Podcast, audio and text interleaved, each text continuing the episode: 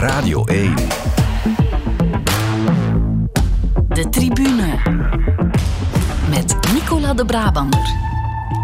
Dag iedereen, welkom bij de tribune. Het komende uur hebben we aandacht voor het WK tijdrijden in Australië. Maar we gaan het toch vooral over voetbal hebben vandaag. Op amper negen weken van het WK komen de Rode Duivels deze week in actie tegen Wales en Nederland. En nu de interlandbreek begonnen is, kunnen we ook een eerste balans opmaken wat de Jupiler Pro League betreft. Mijn gasten vandaag zijn twee voetbalkenners puur sang. Het zijn sportza-collega Peter van den Bemt en ex-trainer van onder meer Genk, Anderlecht en de Rode Duivels, M.E. Anteunis. Dag heren. Goedenavond. Goedenavond. En mee, ik ben blij dat jij er bent. Dank u. Want vorig najaar ja, ging het bijna mis voor jou. Hè? Het coronavirus was jou bijna fataal geworden. Ja, dat, dat klopt. Maar nu is dat voorbij. En eh, onkruid vergaan niet, zegt mijn, eh, mijn kant, langs mijn kant. Dus eh, ik heb veel geluk gehad. En ik heb veel te danken aan de zorg in het algemeen. En eh, vergeet dat niet op. Ja, je hebt maanden in het ziekenhuis gelegen. Zes maanden. Waarvan zes weken in coma zelfs. Dat klopt. Vier maanden intensieve. Eh, twee maanden nadien revalidatie, maar dat was één geheel. Zes maanden is lang. En eh, zes weken coma, ja. Ja, je hebt... Ja, iedereen vraagt coma, wat is dat? Ik weet het eigenlijk zelf nog niet zo goed wat het is. Ja, het is een onwaarschijnlijk straf verhaal. En mee, je hebt alles weer moeten leren. Hè? Praten, wandelen. Eten, drinken, dat was nog het moeilijkst. Vier maanden niet mogen eten, omdat je, ja, corona brengt veel zaken mee. Ik had geen reukverlies of geen smaakverlies, maar ik had wel... eh, eh, mijn eh, slikspieren waren weg. En dat betekent dat je vocht mocht niets in de longen krijgen, want de longen Ja. was covid. Dus vier maanden niet eten en oefeningen altijd maar doen om die slikspieren... Onder meer, hè. het was, Ja. was veel, ja. Het was een helse tocht, maar je bent 78 intussen en je zei me, ik ben weer aangesterkt, ik voel me beter dan vroeger. Dat moet je terug niet zeggen, hè. Dat is niet nodig. Eh, nee, nee. Ja, ja, ja ben oké. ben voel mij beter dan vroeger. Ja. In die zin, eh, er, is, er is nog wel een goed, eh, goede kant aan eh, COVID. Eh, ik was 25 kilo kwijt. Hè. Dus, Ja, eh, dat is dan anders toch- raak ik die nooit. Een klein voordeel in mee. Had ik die niet kwijtgeraakt. Maar de berichten waren onrustwekkend, dat mogen we toch wel zeggen. Ja. Eh, echt waar. Ik kan je zeggen, wij hebben eh, jou in memoriam, zoals we dat van alle heel bekende mensen maken, nog eens herwerkt, een lofzang. Ja, Kun je Dat zou ik graag nog wel een keer krijgen, die, die, dat papier wat erop staat. Want, Wij kunnen daarvoor zorgen. Nu niet meteen, maar... nee, wel, dat is hadden vriendelijk. het misschien kunnen meebrengen, maar dat vond ik nogal luguber. ei- ei- Nee, ik- vind dat niet. Maar ja, als, ze, als ze twee keer naar, naar huis bellen ja. zeggen, ja, morgen altijd niet, Ja. moeten wel ja. veel geluk ook hebben. Hè? Ja. Maar Emee, we zagen jou ook al eens opduiken begin dit seizoen bij de collega's van Eleven eh, als Ja. analist. Neemt voetbal na die gebeurtenis, na die periode, nog altijd zo'n belangrijke plaats in, in jouw leven? Uiteraard, gans mijn leven is daar eh, mee bezig geweest. Maar op een andere manier, hè, minder eh, stressvol, eh, zonder stress. Ik kijk niet, ja, als je tegenwoordig wilt, kunt komen, uh, zet je van de vrijdagavond aan het kijken tot eh, maandagmorgen. Dat zeker niet. Ik kies wel de hoogtepunten en zo verder. Dus eh, Belgisch voetbal zeker. eh, buitenlands voetbal, wat toevallig gisteren eh, Atletico Madrid. Ja, eh, selectieve keuzes. Ja, Alright. Eh, Peter, ehm, van jou weten we heel goed hoeveel voetbal je ziet. Alles met name. Nee, nee, niet alles. Ja, toch bijna. Het was een hele drukke zondag voor jou. Eh, ja, het was een drukke zondag. Ja. Ik ben eerst eh, naar Genk geweest en dan eh vlotte doorgereden naar Luik. Heb je ergens dit seizoen ook vakantie gepland met dat immense helse tempo? Of gaat dat moeilijk worden? Nee. Ja, na het WK natuurlijk. Ja. Ergens onderweg hoop ik toch dat je ergens eh, wat rust vindt. Ja, maar af en toe wel eens een dag natuurlijk. Maar het is, eh, kijk, je zegt het zelf, het schema is ongelooflijk druk. Nu zijn het twee interlandweken. Dat is wel een beetje rustiger voor alle duidelijkheid dan wanneer er Champions League en eh, Europa League midweek voetbal is. Maar volgende week begin ik toch aan de voorbereiding voor het WK. Dan is er geen wedstrijd gepland. Ja, we moeten toch een beetje vooruitwerken. Want als je een normaal toernooi hebt, heb je ja, toch, wat mij betreft, toch, toch Ja. tweeënhalve week eh, dat je intensief bezig bent met de voorbereiding van het WK. Nu moet het tussendoor. Zo is het nu eenmaal. Het is zoals voor de spelers. Zometeen praten we verder over vragen? voetbal. Ja, Eh, zeg maar. Na het WK, dus eh, tussen de, de periode van het kampioenschap eh, herneming hier bij ons. Nou, ze beginnen onmiddellijk na de finale. Ik denk een dag of drie na de finale is er al bekervoetbal. En in het weekend van kerstmis spelen ze net voor en net na. Maar dat ga ik toch niet doen. Dat, dat schema is dus inderdaad uh, zeer hels. Maar beginnen ermee doen we zoals gewoonlijk met de momenten van de week. En we beginnen met jouw moment. Basketball for me is like a life uh, dedication. Live this 24/7. Sometimes even it's, it's strange to say, but uh, I wake up through the through the night and uh, in a dream you get some set or action, and, and then I need to write down that. it's very hard to say, but I will say it. I'm enough that people consider me lunatic, and they don't know me. And a lot of people say, yeah, he's completely crazy, he's this, he's that. And I'm not at all. I mean, if they would spend two, three days with me, they would know what Dario is. Uh, you know, completely different person in that sense. Is it true that, for example, the Boston Celtics are very interested in you as a coach, assistant coach? For if, if Boston calls, you need to swim there. if that can happen, I mean, you know, that's my opinion. Sorry, you you you you aim to the to the top, you know. Then. En ben je gekozen voor een stukje uit de reportage over basketbalcoach eh, Dario Gergia, coach van eh, Oostende en van de Red Lions. Waarom? Ten eerste, ik kende hem niet. Maar ik zag die, dat interview, er was vertaling onder, er was tekst onder, maar ik begrijp het wel in het Engels ook. Het deed mij denken aan mijn eigen leven een beetje. Um, hij zegt, je zit er 24 of 24 uur mee bezig. Hij zegt, men verklaart mij soms zot. Maar ik denk, uh, als coach, als je goed wil zijn, dat je een stukje zot moet worden of ja, zijn. Maniacaal. Ja. Was jij dat ook? Heel erg. Soms te erg, eigenlijk. Soms te erg in die zin. Als je te zijt, kunt je minder genieten. En die momenten van genieten waren er uh, niet zo dikwijls bij. Ja. Ik, ik herhaal de woorden van Keulemans. De beste periode voor een coach was begin juni, als je begon te trainen. En die eerste zes weken, alles mocht, iedereen mocht spelen. En het was niet zo belangrijk. Ja. Zij je natuurlijk in die periode al vaststelde, oei, ja. Uh, dat gaat hier niet lukken met deze ploeg of met die of die speler. En uh, ik moet er toch de rest van het seizoen mee door. Er heeft ook iemand mij verteld. Ja, je ziet al meteen, ja. misschien was jij het wel, zo van oei, dat wordt ja. hier moeilijk. Ik heb dat... Hoeveel dagen had je daarvoor nodig? Oh, een week. Een week. en dan dacht je, na een week, ja, ik zou terug graag een keer opnieuw de transferperiode gaan. en ik zou die en die die me gehaald hebben, hmm, dat wordt moeilijk. En ik zou liever dat en dat gedaan. Ik denk dat iedere coach dat hebt, maar omgekeerd ook. Ik herinner me, wij haalden de twee Versavels, dat ik spreek van de periode van Loken, Bruno en Patrick Versavel. En je bent nieuwsgierig, want ja, je hebt die wel een keer gevolgd, je hebt er veel van gehoord en zo verder. En dan, dat was juist andersom. Na een week training dacht ik, oei, hier hebben we twee goeie. Ja, ja. Gudjonsson en Genk, idem ditto. Maar er waren er andere bij. En uh, dat bleek meestal nogal waar te zijn, dat er niet uitkomt. Je kunt niet veel veranderen. En uh, dat, uh, dat weet toch. Hè. Ik zal zeggen, een anekdote. Ik dacht hetzelfde van Koller, hè, in Anderlecht, als hij van Loker kwam. Ik zal nooit die eerste drie, vier weken vergeten. Hè. Dat vergeet ik nooit. Ik, zei, ik kwam thuis, ik zei tegen mijn vrouw, ik zei, ja, die had wel wat gekost, hè. 120 miljoen oud geld, hè. Zei, die 120 miljoen, die hangen in de bomen, hè. Zeg, nu zijn we serieus mis geweest. Die trapte alles, niet tussen het kader op het oefenveld, die trapte alles op de, uh, tot in de tribune en tot in de sporthal. En dat is wonderwel gekeerd, maar dat gebeurt ja, niet altijd. Dat is meteen een mooie anekdote.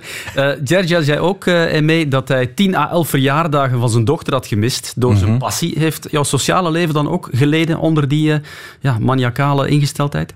Op veel vlakken, ja. Op veel vlakken en onder meer ook, uh, je kunt op bepaalde, ja, je komt dan laat op een feest uh, als er iets te doen is, ook van mijn dochter. En uh, dan komt je soms nog wel tien uur, elf uur samen, of dat is nog een maatje. Ja. Um, ik zeg altijd, uh, of ik zei altijd, hoe, hoe hoger uh, de boom op zijn lokers waar dat je in zit, hoe meer wind dat je neemt. Hè. Mm -hmm. Ja, Peter. Maar dat, is, dat klinkt heel negatief, maar het brengt je ook zo prachtige momenten. Ja, over voetbaljournalisten kunnen we een beetje hetzelfde zeggen, denk ik. Hè? Uh, ja, dat klopt inderdaad. Ja, dat zijn, ja, dat, uh, Hoort erbij. Ja, het werk gaat, tussen aanleidingstekens, dat klinkt een beetje meer cru dan ik het bedoel. Het werk gaat voor. Je, wordt, uh, je sociale leven, ja. leven wordt geleid door de, door de voetbalkalender. Dat, maar goed, er zijn toch een aantal bepalende, belangrijke momenten die ik toch heb laten voorgaan op het voetbal. Dat begrijp ik goed. Peter, we gaan naar jouw moment.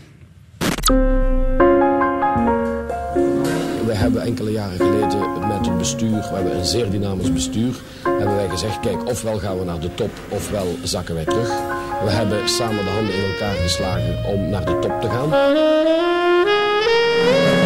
Maar 35 jaar voorzitter, dat wil toch eigenlijk ook zeggen dat je echt wel vergroeid bent met die club, hè? Ja, uiteraard. Kijk, het is zo dat, eh, en dat staat in onze statuten, dat de voorzitter elk jaar moet gekozen worden. En als grapje vertel ik dan meestal dat diegene die voorzitter wilt worden, dat die even tot bij mij komt. Dan fluister ik in zijn oor wat dat kost. En als hij dan nog voorzitter wil zijn, dan is dat de nieuwe voorzitter. Ja. Maar tot nu toe is nog niemand gekomen. Zoiets meemaken. Kijk, die uh, dat een half jaar geleden zou gezegd hebben... wij gaan uh, de finale van Europa Beker 1 spelen uh, we gaan winnen van Treviso hier. Ja, die, die had ons voor gek verklaard. Uh, pretentieuze zotten. En we hebben het gedaan. Ik heb echt het gevoel dat ik droom. Ik heb nog een slotvraagje. Hè. Ik heb nu wel door dat jij nog wel uh, zonder uh, Mazeik verder kan. Dat je van alles uh, gaat doen en zo. Maar gaat Mazeik zonder jou kunnen? Kijk, een van de redenen is waarom dat ik ook nu stop. Um, ik laat geen zinkend schip achter, in tegendeel. Vorige week overleed Matti Raadschelders, de man die 35 jaar lang voorzitter was van volleybalclub Mazeik. Tot in 2021 deed hij dat. Hij werd 76 jaar. Peter, verklaar eens die keuze. Ja, ik uh, had inderdaad vernomen van Michel Verschuur. En de dag nadien, het was de, dag nadien, uh, dat uh, Matti Raadschelders overleed. En ja, dat heeft me toch een beetje aangegrepen, want het is uit een lang vervlogen tijd natuurlijk. jonge luisteraars weten dat niet meer, maar ik ben zoals iedereen begonnen met volleybalverslaggeving en tafeltennis en, en Formule 1. En het was eh, de periode van, van Mazeik tegen Roeselare. En Mattie Raadschelders was de voorzitter van, uh, van Mazeik. Uh, bevlogen man. We zijn vaak op reis geweest. die wedstrijd waar hij het over heeft, die halve finale van de Final Four van de Champions League. Veel hoger kan je toch niet ja. geraken. Gewonnen tegen Treviso was een geweldige stunt in, in Wenen. Volgens mij heb ik dat interview nog afgenomen met, met Raadschelders. En nadien hebben ze de finale verloren van, van Modena. En, en het was iemand, zoals ik hem heb gekend in elk geval, een zeer warme uh, gemoedelijke, vriendelijke man Bourgondische man ook. Rookt altijd van die heel dikke sigaar ook. Uh, altijd met een goed glas wijn. Maar ja, ook wel een goede, een goede voorzitter van zijn club. En, en wat Michel Verschuren heeft betekend voor Anderlecht, heeft uh, Matti Raadschelders en misschien nog veel meer betekend voor, voor voetbalclub Mazeik. Jaren en jaren en jaren aan de Belgische top, aan de Europese top. Uh, de club ge, geprofessionaliseerd. En ja, hij was blijkbaar nog in goede gezondheid, heb ik dan in, in, in de krant gelezen.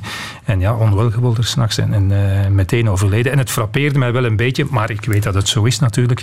Terwijl Michel Verschuren met heel veel lawaai tussen aanhalingstekens, heel veel uh, media-aandacht is vertrokken, is materiaalschilders eigenlijk in alle stilte uh, weggegaan. Natuurlijk een dubbele pagina in het belang van Limburg, uiteraard. Maar daarbuiten was er heel weinig om te doen. En voor mij is het toch ook een beetje, Nicola, nostalgie moet ik zeggen.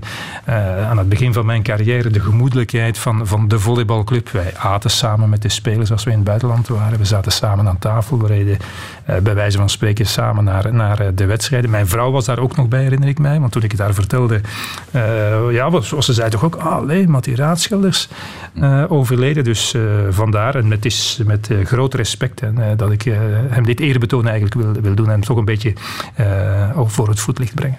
Oké, okay, dankjewel Peter voor dat eerbetoon en voor die anekdote. De tribune. Van dat trieste nieuws uit het volleybal terug naar het voetbal, want de Jupiler Pro League is negen speeldagen ver en afgelopen weekend stonden er een paar topwedstrijden op het programma. Stenks en daar is hij alweer. Daar is hij alweer.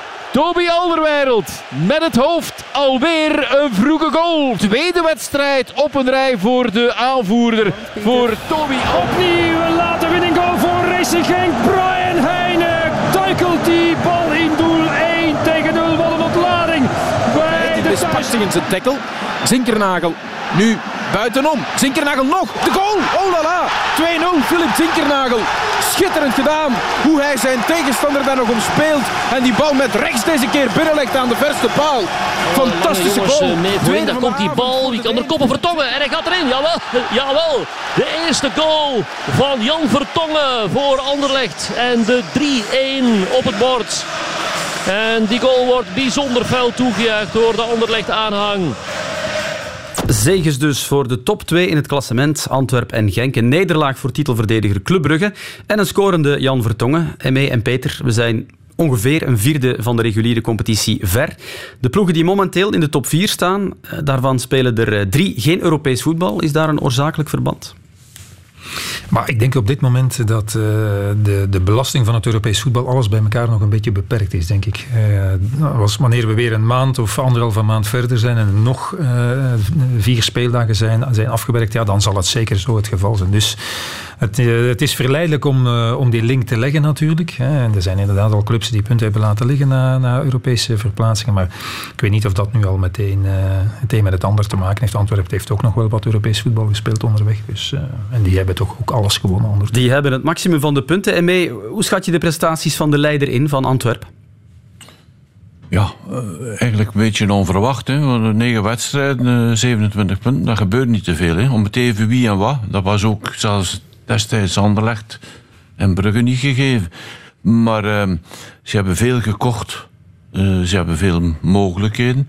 En het is na negen matchen, je kunt na vier, vijf wedstrijden, kunt je daar eh, soms toevallig bij de drie eerste staan.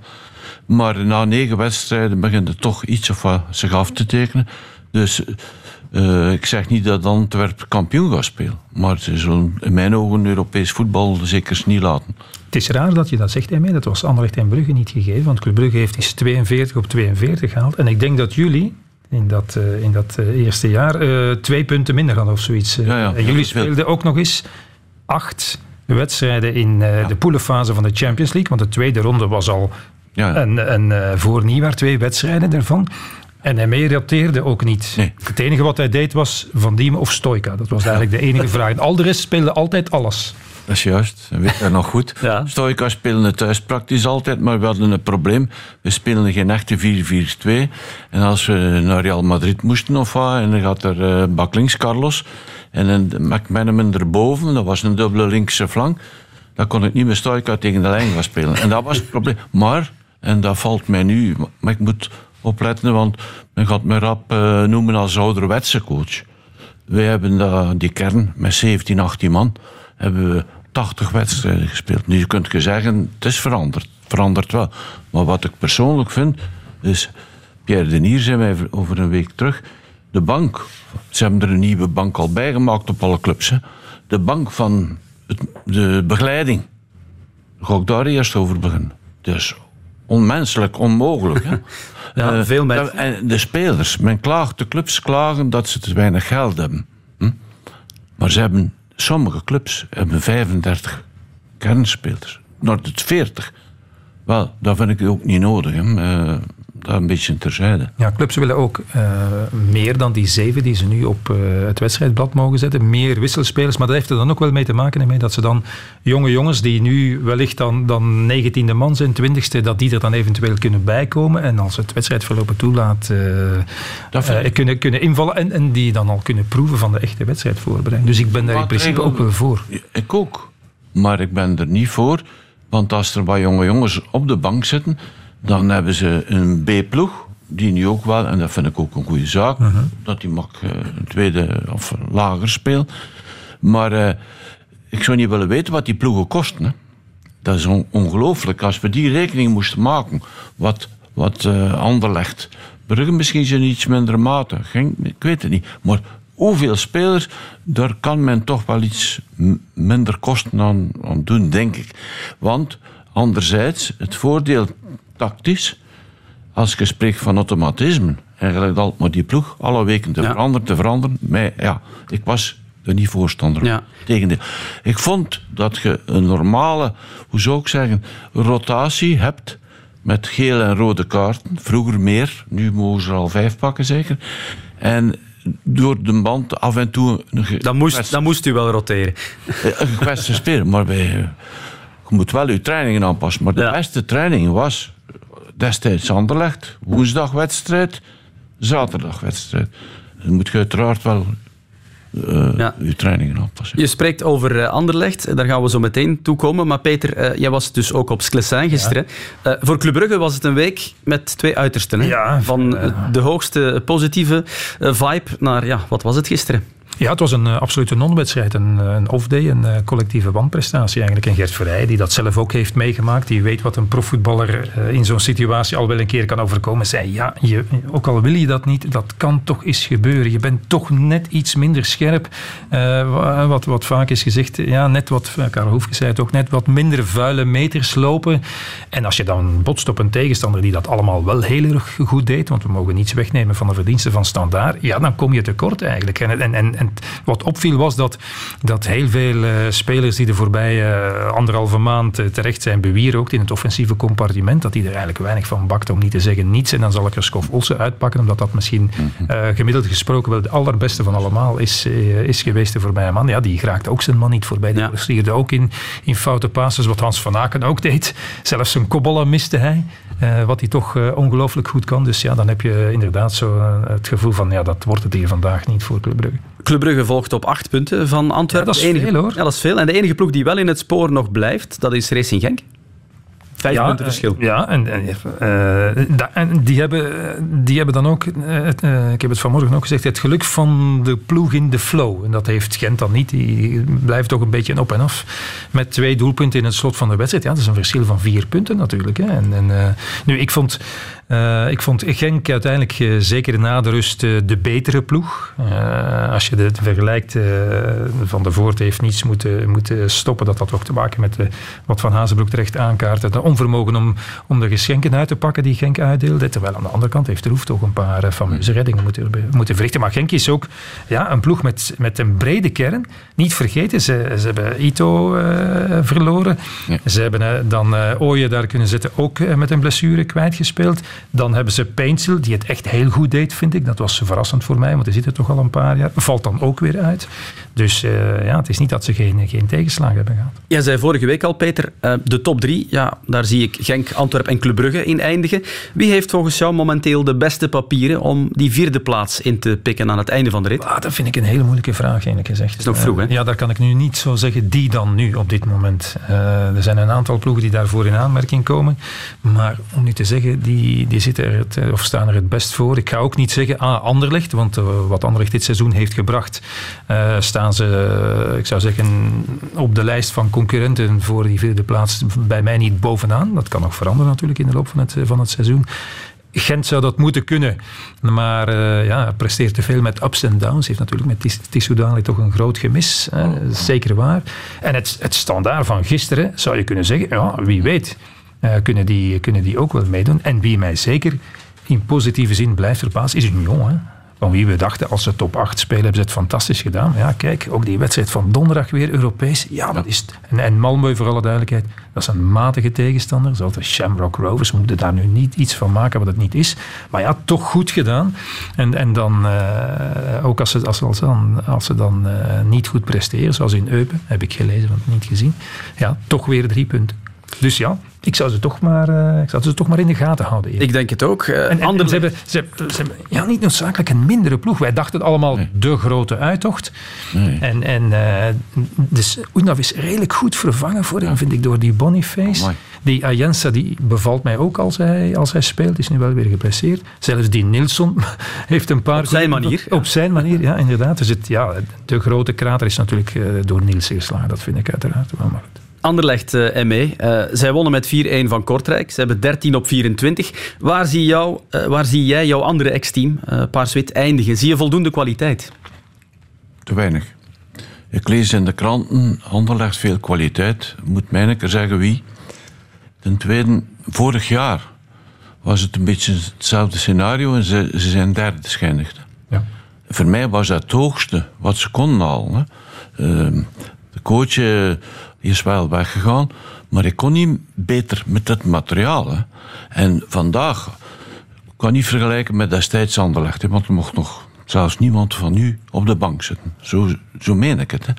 Nu vandaag, als ik morgen eh, als ik een ploeg ben eh, in Europa, een topploeg, en ik wil gaan kopen in België, ik zie niet wie dat ik bij Anderlecht hè. Dus ik vind dat de pers, de media, nog in het algemeen overdrijft qua kwaliteit. Maar kwaliteit, dat betekent ook concentratie. Eh, moet me inhouden. Maar ik zie die verle- verleden jaar alle, alle, alle thuismatch, alle matchen boven elkaar hangen van hup, hup, hup. En de derde minuut was prijs. Hè? Dus, en dan zegt men, wij waren niet geconcentreerd. Oh, Dat, dat is een deel van klasse, dat is een deel van kwaliteit. Dus ik schat dat men niet te veel kwaliteit heeft, maar men heeft één groot voordeel. Anderlecht valt er altijd een paar uit neerpeden neer. Duranville. Ja, ik weet niet hoe lang dat hij die nog zal kunnen opzij houden. Die zal nog wel zijn gebreken hebben, maar pas op, snel. Eh, en ik vermoed, ik denk de Bast als topper. Ja. Over Bibier ook misschien zo'n beetje in de laatste weken in de kranten. Maar toch wel goed, denk ik. En daar zal Anderlecht zal wel wat terugkomen. Maar binnen de twee eerste plaatsen zie ik het nog niet rap te gebeuren. Peter, Ik ben het niet helemaal eens met die eh, zeer strenge analyse van Emme Antonis, moet ik zeggen. Ik vind dat er wel kwaliteit is, maar het komt er op dit moment niet uit. Dat is wat anders. Hè. Je hebt de Bast inderdaad genoemd, Delcroix, die we toch ook een heel goede verdediger vonden, maar die weinig heeft gepresteerd in de eerste weken van, van het seizoen.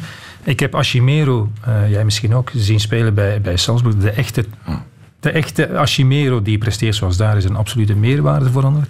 Fabio Silva mee, die mocht eh, bij jou toch meedoen, denk ik, vooraan of niet? Goeie Denk het spits. ja, ja, het Kolk en Radzinski natuurlijk. maar- Ik denk er nooit uitkom. Dus, eh, ja. Ik had wel eh, Anastasio hè, op de bank. Hè. Juist. Was ook een goeie. Zo.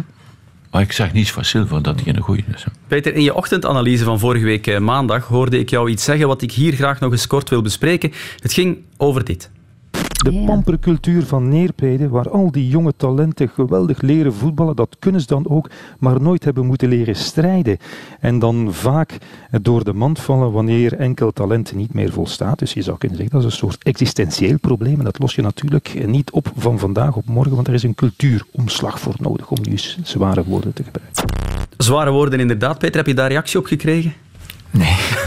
Die- Het woord komt ook niet van mij, voor alle duidelijkheid. Het is maar, eh, maar het, is wel, het is wel een vaststelling van al vele jaren eigenlijk. Aan, aan, aan i- voetballend vermogen, dat kunnen we toch wel zeggen, is er geen gebrek bij, bij Anderlecht in de kern. En zeker niet met de jongens die komen uit Neerpede.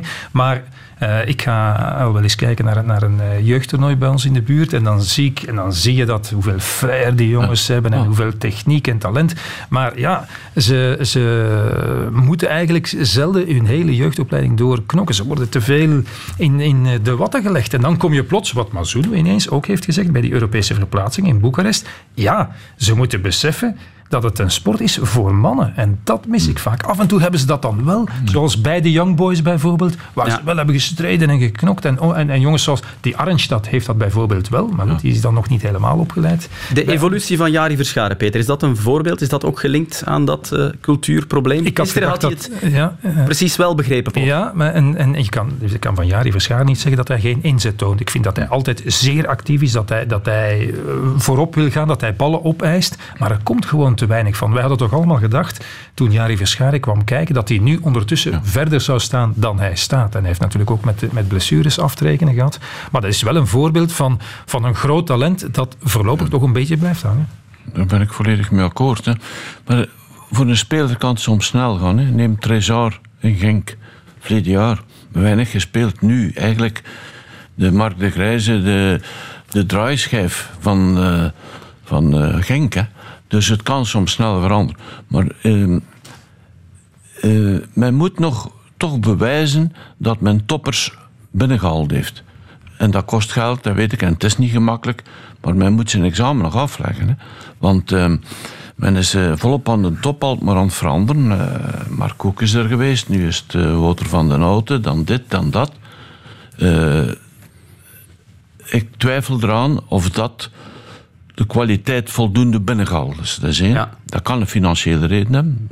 En ten tweede, men spreekt van ervaring en topvoetballers. Laat mij toe te zeggen, het zijn geen slechte die ik nu ga noemen. Tegendeel, het zijn goede voetballers, maar voor mij niet voor kampioen. Ik begin met een doelman. goede doelman, dus we gaan een reactie krijgen, maar toch ik vind het geen predom en geen paf. Ja, nee. Ja, maar ja, ik zeg mij gedacht. Goed, weet niet. Vertongen, goed, maar goed en goed, maar misschien dezelfde positie, maar ook eh, Vertongen wordt ook iets ouder.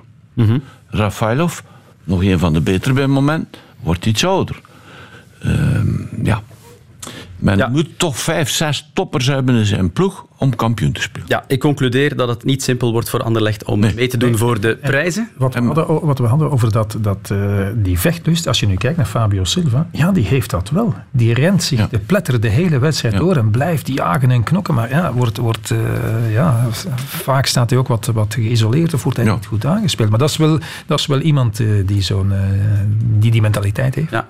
Nog heel even naar het sportieve nieuws van de dag bij een andere club. Want we hebben het, mag ik eigenlijk niet zeggen club, een vereniging. Want we hebben het gehad om de strijd om de top 4. Maar tot slot ja, mogen we zeker ook het ontslag van vandaag niet vergeten.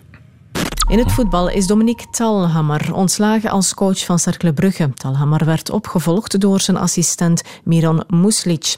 Cercle Brugge staat na negen speeldagen in de hoogste voetbalklasse op de gedeelde voorlaatste plaats in de stand. Het tweede ontslag van dit seizoen, Peter, na Karim Belossin bij KV Kortrijk. Is dit paniekvoetbal van de vereniging?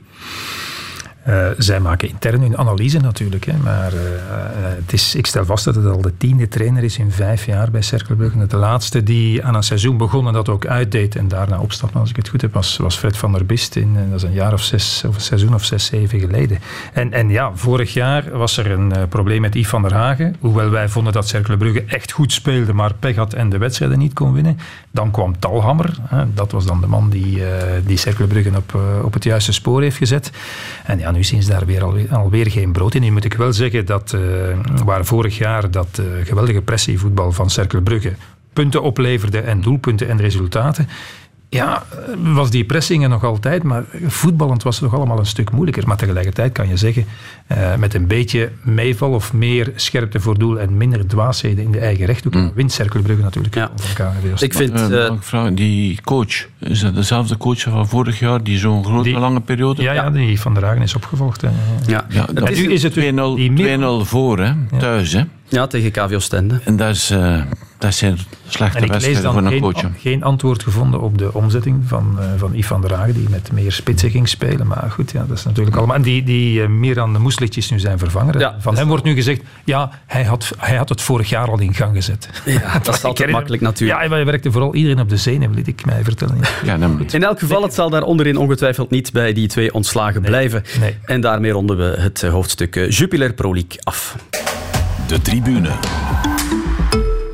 Dan gaan we het over wielrennen hebben, want aan de andere kant van de wereld in Australië is afgelopen weekend het WK op de weg van start gegaan. Met de tijdritten natuurlijk in de verschillende categorieën bij de mannen en de vrouwen. En dat heeft België al meteen twee medailles opgeleverd.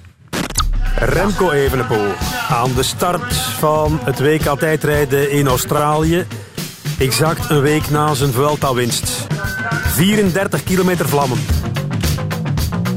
Hier is Vos met een nieuwe, nieuwe, nieuwe kanontijd. En dat is een tijd waar ze zich serieus op gaan moeten focussen. Dit is een gooi doen naar top 5, misschien wel podium, maar we wachten natuurlijk op de doortochten van Kuhn, Evenepoel en Ghana. Nog 300 meter voor Remco Evenepoel. Nee, het lukt niet. Nog 10 seconden. Nee. Kuhn is tweede. Het gaat een bronzen medaille worden voor Remco Evenepoel. Tobias Vos wordt wereldkampioen.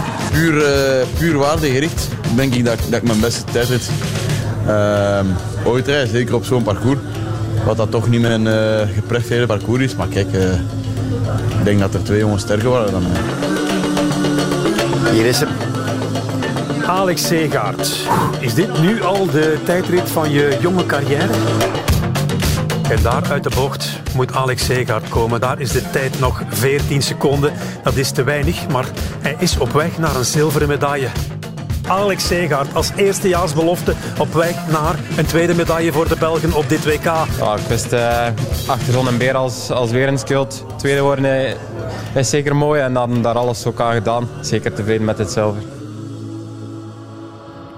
Eén keer zilver, één keer brons, dat is de balans na twee dagen WK. En als het over tijdrijden gaat, met wie kunnen we dan beter terugblikken dan met Victor Kampenaerts, ex-werelduurrecordhouder en zelf tweevoudig Europees kampioen tijdrijden. Vanmiddag heb ik al even met hem gebeld. Victor, eh, het WK tijdrijden, ben jij iemand eh, die dan van begin tot eind eh, voor televisie zit?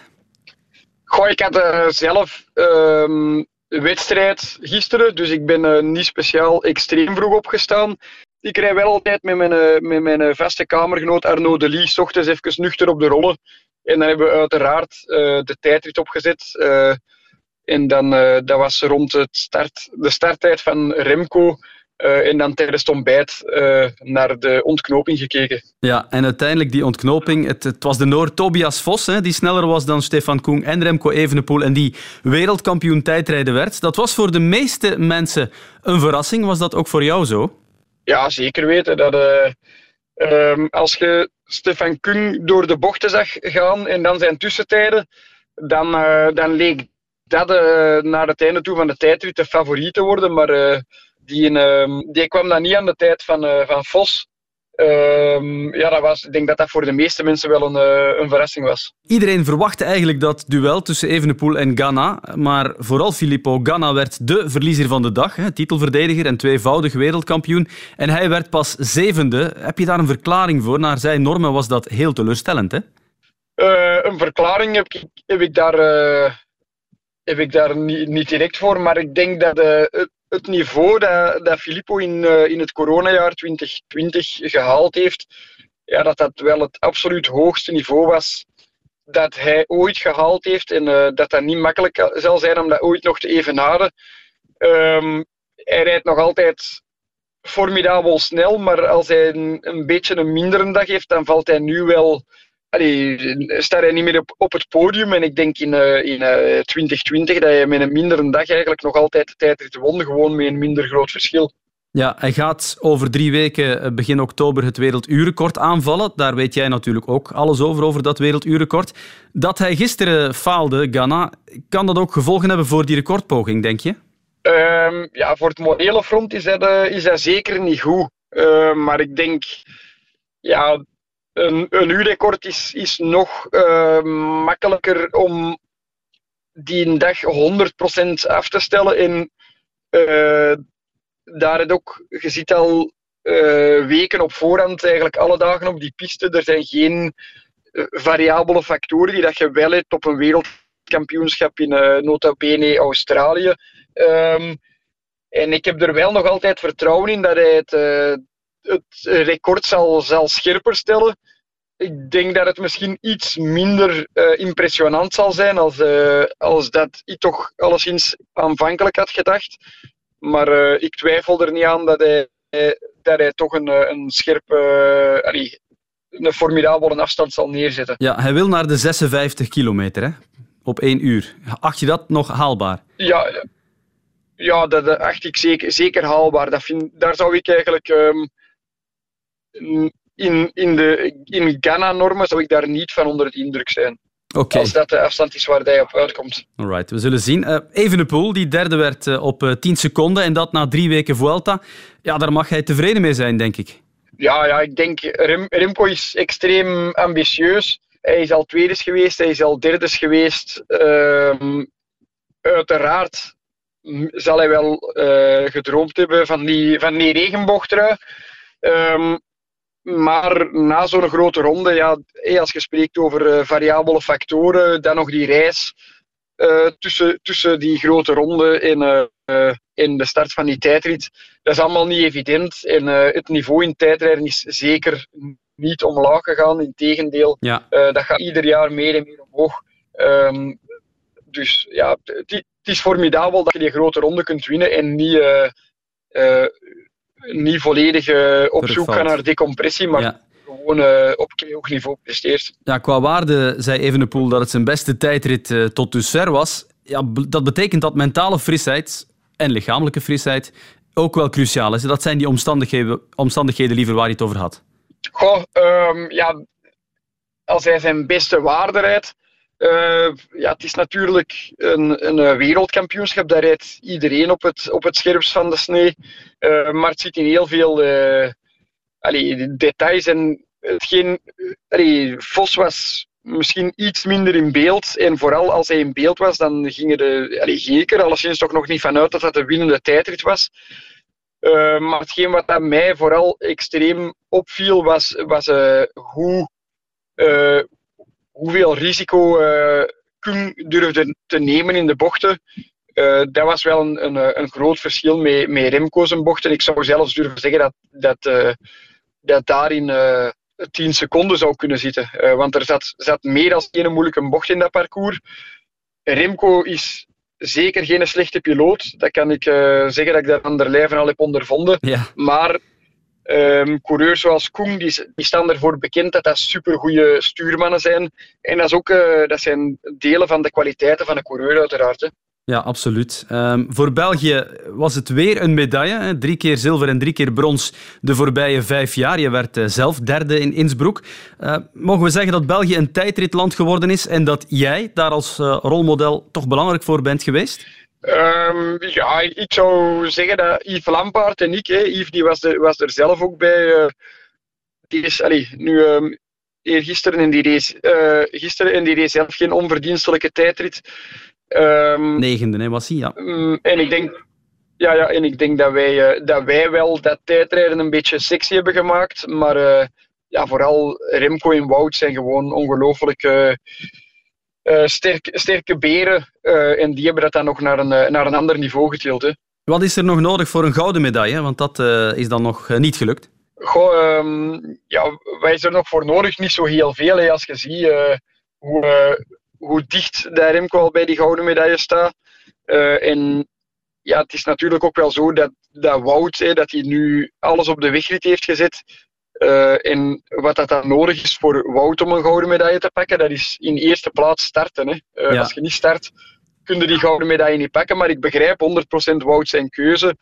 Um, als ik zou denken dat ik kans maak op, de, op uh, een regenboogtrui op de weg, ja, dan zou ik ook de, de tijdrit laten vallen.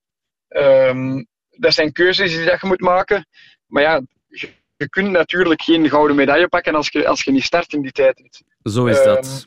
Um, maar uh, misschien dat er nog wel uh, andere jaren komen dat Wout ik denk dat hij geen grote kans heeft in de wegrit en dat hij zich absoluut op de tijdrit toelegt. Um, vorig jaar waren ze al 2 en 3, Remco en Wout. Misschien kunnen ze op een dag wel eens een 1 en 2 doen. Dat zou uh, inderdaad mooi zijn. We ronden af, uh, Victor, met de belofte. Alex Segaert, Europees kampioen tijdrijden bij de belofte, werd ook vice-wereldkampioen. Hij is 19 en hij reed gemiddeld 50,11 km per uur. Hoe hoog schat je de prestatie van uh, Segaert in? Um, ja, ik denk dat dat sowieso uh, een, een, schitterende prestatie is. Om in die belofte-categorie is er toch wel veel veranderd. Um, toen dat ik zelf prof werd en van de belofte kwam, dan heeft dat een jaar of twee geduurd voordat ik in een tijdrit een resultaat kon rijden. En laat staan op de weg. En tegenwoordig die goede beloftes. En uh, ja, Alec is zeker een supergoeie belofte. Die mannen die komen over en die... Uh, die winnen direct. Die doen direct mee voor de prijzen. Dat betekent dat dat niveau bij de belofte heel erg omhoog is gegaan. En dat die uh, zilveren medaille zeer veelbelovend is. Um, en ook ja, op, op zulk parcours meer dan 50 km per uur rijden. Um, ja, dat, dat, zegt, dat zegt genoeg op zich. Hè. Dus uh, dat is zeer veelbelovend. Heel leuk dat ik uh, volgend jaar um, een aantal koersen met hem zal mogen rijden. En um, ja, wat ik ook nog even wil aanhalen is dat de, de winnaar, dat dat toch al um, sinds vorig jaar een halve prof is. Um, ja, Søren Werenskjöld, hè? Ja, ja als, je, als je kijkt welke wedstrijden eh, dat hij al achter de kiezen heeft, um, dat zijn eigenlijk uh, voornamelijk profkoersen. Tegenover bij Alec zijn, is dat niet het geval. Dus dat is nog een stap dat hij kan maken. Um, klein beetje jammer eh, dat dat hij dan geklopt wordt door een prof en niet die regenboogtrui heeft. Um, maar dat is nu eenmaal, eenmaal het reglement. Maar uh, ja, Alec is zeker uh, de man voor de toekomst. Hè. Ja, die Noorse winnaar was laatstejaarsbelofte en Segaard eerstejaarsbelofte. En Segaard, geef jij ook al advies, hè? onder meer op uh, technisch vlak? Ja, ja hij, is, allee, hij is heel leergierig. Zelf ook ja, een ingenieur, super, super slimme gast. Um, maar ik heb al zeker met u wordt wat meer testen gedaan en zo. En, kleine tips en tricks dat ik met heel veel plezier uh, doorgeef. Um, en, uh, en daar uh, gaat hij ook altijd mee aan de slag. Um, dus, dus dat, is, dat is heel tof um, om aan zo'n mannen een tip te geven. Als je ziet dat daar iets mee gedaan wordt, ja, dat, dat, vind ik, dat vind ik heel tof. En dan zing ik er zeker naar uit om volgend jaar hem vaker, allee, dat onze wegen ja. vaker zullen kruisen. Ja. Mm nee, heel leuk, dat kan alleen maar meer uh, vonken geven. Dankjewel Victor voor je analyse. Wat staat er voor jou uh, trouwens nog op het programma de komende weken? Um, ik heb nu even een trainingsblok en dan uh, zal ik afsluiten met Famin, Bench met Bench, Paris Bourges en Parijs Tours. Oké, okay, wel Victor, daar willen we jou heel veel succes nog mee wensen met die laatste wedstrijd. Bedankt voor je analyse. Dank u wel, fijne dag nog. Ciao. De tribune. En tot slot praten we ook nog over de Rode Duivels, want de nationale ploeg speelt donderdag tegen Wales en zondag in en tegen Nederland. Het zijn de laatste twee matchen van een Nations League-campagne waarbij het zwaartepunt natuurlijk al in de voorbije maand juni lag. De manier, de makkelijke manier waarop dat de Nederlanders toch in en rond die 16 meter van de Duivels geraken. Ook de paai daar net die dan nog een hele tour doet. Dan is het echt moeilijk om, om controle te krijgen verdedigend over deze wedstrijd. Het Boyata die nu met de bal inschuift in de middencirkel. Geeft hij tekort voor Onana. Wel, wel, wel. En nu is daar aan de overkant de paai gelanceerd. Hoog genoeg met Mignolet 0-2. Alsjeblieft. Alsjeblieft 0-2. Alweer slecht inspelen. Weer een kans voor de paai. 0-4. Alsjeblieft. 0-4. Martinez met gefronste, zware gefronste wenkbrauwen staat hij ernaar te kijken. Van Gaal, toch een glimlachje om de lippen. In een tweede Nations League match hebben de Rode Duivels met 6-1 gewonnen tegen Polen na een 1-1 ruststand. Daar komt Williams en Ramsey neemt hem mee. Kan hij besluiten? Nee. En daar is de goal. Ja, zeker. Een gelijkspel toch weer. In de Nations League voetbal hebben de Rode Duivels in Warschau Polen verslagen met 0-1. Een overwinning dus aan het eind van het vierluik. Verdient ook. Veel meer goals had gemoeten voor de Belgen, maar Polen had toch ook weer een handvol kansen. Ja, vier van de zes wedstrijden zijn gespeeld. België staat tweede in de Nations League poelen met 7 op 12. Nederland heeft 10 op 12. Peter, kan jij nog eens samenvatten met welk gevoel we die wedstrijden hebben afgesloten?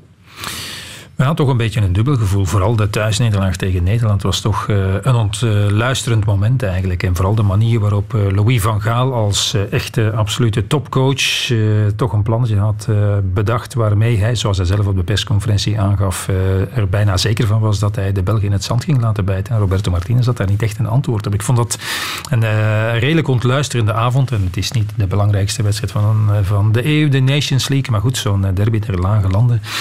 En België speelde als ik het eh, mij nog goed herinner, ja, met zijn sterkst mogelijke elftal. Er waren niet te veel, uh, niet te veel afwezigen. En, en nadien, dat blijf ik zeggen elke keer opnieuw, heb je die wedstrijden van, van uh, de Belgen. En in elke wedstrijd zijn er momenten waarop het kan fout lopen. En als je dan tegen kwaliteit speelt, zoals tegen Nederland, ja, dan krijg je er een paar binnen. Als je speelt tegen Polen, en de kansen zijn niet voor Lewandowski, maar voor andere Polen, dan ontsnap je nog helemaal aan het einde nog met een bal tegen de paal. Net zoals tegen de Welshmen. Wales dat speelde met spelers uit de tweede en de derde klasse in, in, uh, in uh, Engeland. En toch je hebt wat, wat kansen gehad, ook geen 20. Toch geef je het nog weg helemaal op het einde. Dus ja, uh, en, en, een goed gevoel kan je daar toch niet aan overhouden. Ook ja. niet aan die 0-1 overwinning in Polen. Oké, okay, dat was voor alle duidelijkheid met niet het sterkste elftal van de Belgen. En daar waren wel uh, redelijk af, wat afwezigen, maar toch. Nog twee wedstrijden in de Nations League, maar het gaat natuurlijk ook over meer dan dat. Hè, want over negen weken begint het uh, wereldkampioenschap al. En mee zie jij de Rode Duivels als kanshebber voor, de... voor het WK? Nee. Wat schort er? Wat uh, zijn de uitdagingen voor Roberto Martinez voor jou? Mogen niet vergeten, uh, we hebben tot nu de laatste jaren eigenlijk heel verwend geweest. Uh, WK, dat betekent, ik kan u een reeks ploegen noemen, wat je niet kunt van zeggen dat die minder zijn, tegendeel, dat die beter zijn. En dat kan al starten met de Europese ploeg. Dus Spanje, Italië, Engeland, dat die minder zijn dan België, België mag niet vergeten, We komen uit een hoogtecultuur, uit een, een cultuur van winnen. Ik denk dat we het grootste probleem krijgen op defensief vlak. Niet enkel de laatste lijn, maar ook op het middenveld. Dat we moeilijk de nul zullen kunnen. Dat is misschien heel negatief wat ik nu zeg. Je hebt toch minimum vijf, zes spelers in uw linktas nodig. En dat hebben we met een Courtois, toppers, echte toppers. We hebben dat met De Bruyne. Ik hoop dat Lukaku, ik weet niet of dat hij in de selectie zit. Nee, nu niet. Nee, nee, hij is geblesseerd. Nee, is ge- ik wist dat hij geblesseerd Dus je moet hopen dat als je naar Qatar gaat, dat je een heel toppen eh, Lukaku hebt, De Bruyne, eh, de doelman. Achteraan, dan begin ik, eh na, Ja. nadat compagnie verdwenen is en al, vermalen weg. Iets moeilijker, hè? De defensie, Peter. Eh, De naaier is opgeroepen, clubloos. Moeten we daar begrip voor opbrengen dat hij nog geen club heeft op een eh, aantal weken van het wereldkampioenschap? Eh, Wel, als ik dat begrepen heb, dan is het vooral zijn eigen fout. En is er altijd wel iets bij clubs die hem worden voorgesteld. En worden mensen uit zijn entourage daar ook een beetje wanhopig van. En ik vind het vooral heel erg onvoorzichtig wat hij heeft gedaan. Als hij echt heel erg graag wilde spelen op de Wereldbeker, dan was hij misschien net iets minder kieskeurig moeten zijn. Dus ja, hij heeft toch een risico genomen, eerlijk gezegd. En het is toch opmerkelijk dat een speler die geen club heeft. Eh, wordt opgeroepen door Roberto Martinez. En de uitleg was eh, dat we hem niet mochten laten vallen, dat hij moest kunnen bewijzen eh, dat hij nog zijn plaats kan verdienen. Maar ja, en wat dan met Praat en Januzaj, die konden ook steun gebruiken, want die zitten ook in een heel moeilijke periode bij hun club. Dus het blijft een, het blijft een vreemde beslissing. Maar, maar ehm, het, probleem van de Belgen zit hem ook in de loting, hè, Nicola. Je kan, België zal de eerste ronde uiteraard overleven, maar dan val je in principe op, op Spanje of Duitsland. En er is dit keer geen makkelijkere parcours te kiezen. Nee, het is Spanje of Duitsland, mogen we er toch van uitgaan. En, en eh, daarna eventueel, wat is het, eh, Brazilië of, eh, en, en Portugal. Dus je zit in een loodzware tabelhelft. En, en ik beledig toch niemand als ik zeg, dat zegt De Bruyne zelf ook, dat deze generatie op zijn top was op de wereldbeker in, in, in Rusland. En als je kijkt, het is maar een momentopname. Dus daarom ook wat deze wedstrijden nu gaan brengen deze week, die zijn niet echt bepalend voor wat België gaat doen op, op de wereldbeker in Qatar. Het is nog twee maanden. Lukaku is er niet bij. Hazard speelt nog altijd niet. Eén momentje waarop het beter was, eh, je was er denk ik op, op eh, Ja, Celtic. Celtic. Maar goed, daarna weer niet meer. Eh, er zijn nog wat eh, jongens die, die eh, achter hun beste vorm aanhollen. Dus ja, over, over een maand of twee in het voetbal is dat een eeuwigheid. Is er misschien weer een andere realiteit. Maar, maar nog een keer, eh, objectief gesproken moet je zeggen... nee, de kans voor deze generatie Belgen is voorbij. Maar dan haal ik altijd, om de burger moed te geven... het voorbeeld van Portugal aan. Dat ook niet kon oogsten met zijn gouden generatie... die er klaar voor was in 2004 in eigen land, in 2006. En het dan in 2016 wel deed. Europees kampioen. Zeno de Bast, eh, ik hoorde Eme zeggen, misschien wat te veel lof gekregen, Nee, geselecteerd. vind ik niet hoor dat hij te veel lof heeft gekregen. Nee, ik vind niet dat hij te veel lof heeft gekregen. En of die dan al meteen weer moet geselecteerd worden voor, nationaal, voor de nationale ploeg, dat, dat weet ik niet. Dat mag zeker, hè, want we zitten daar niet te dik in, eh, in de centrale verdedigers. Maar, maar eh, ik, vind, eh, ik vind dat een, een zeer veelbelovend, eh, zeer veelbelovend talent die in een ploeg die niet draait, niet te vergeten. Het is niet een Toch jongen die meedraait in een ploeg die geweldig presteert. Nee, die, die eigenlijk er bovenuit steekt en het hoofd boven water houdt op momenten dat Anderlecht dreigt te verdrinken. Je wil erop inpikken, Eme. Ja, ik ben akkoord. De Bast eh, is een heel grote belofte.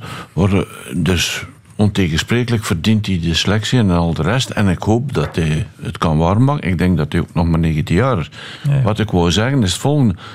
Drie dagen na elkaar alle kranten schreven over de Bast, een gans blad. Dan moet ik iets misschien meer over de media Ja. hebben. En zeggen, let op. Niet te snel alles niet. Ja, ik vond dat een beetje. Ja, maar Dat dat, is- ter zake. Dat ter zake. Maar dat is het probleem. En natuurlijk, eh, ook wat we van, van elke baltoets van Charles de Ketelaar, die werd Ja. uitvergroot tot en met. Hè, terwijl Ja, het nu stilaan en logisch toch alweer een beetje moeilijker is natuurlijk. Ja, plus daarbij de Bast is verdediger. Een voetballeven is aanvaller nogal iets. Ja. Maar het is een goeie. En dat kan, gelukkig misschien voor Martinez, een goede oplossing zijn. Want centraal achterin, Ja, is er niet veel luxe, hè? nee. De, de Donker kan daar eventueel spelen. Hè. Ja. En, En Witzel. En ja, ik dacht net te Witzel. zeggen. En, en Witzel, eh, Simeone Vermoed. is eh, toch ook geen, eh onervaren, eh, weinig succesvolle trainer die daar Witzel voorlopig altijd zit. Kan ook eventueel een oplossing zijn. Ja. Mannen, we zitten al eh, door onze tijd heen. Ik heb het gevoel dat we twee afleveringen zouden kunnen vullen eh, samen. Maar ik eh, moet bijna afronden. Dat doe ik met de traditionele vraag. Waar kijken jullie naar uit op sportief vlak? Ik heb het vermoeden dat jullie misschien hetzelfde gaan antwoorden vandaag. Ik in elk geval naar, uh, naar Nederland-België. Dat uh, vind ik toch een leuke wedstrijd in, in Amsterdam, maar in hoe je het ook draait of keert. Het is nu zondag. Ja, ik denk dat dat het voornaamste is. En dat zou wel kunnen in die zin uh, dat dat al een serieus ja. examen is. We zijn heel benieuwd. Ik wil jullie bedanken voor jullie uh, komst. En volgende week zijn we er weer. Dan gaan we onder meer terugblikken op het WK op de weg in Australië. Graag tot volgende week voor een nieuwe tribune.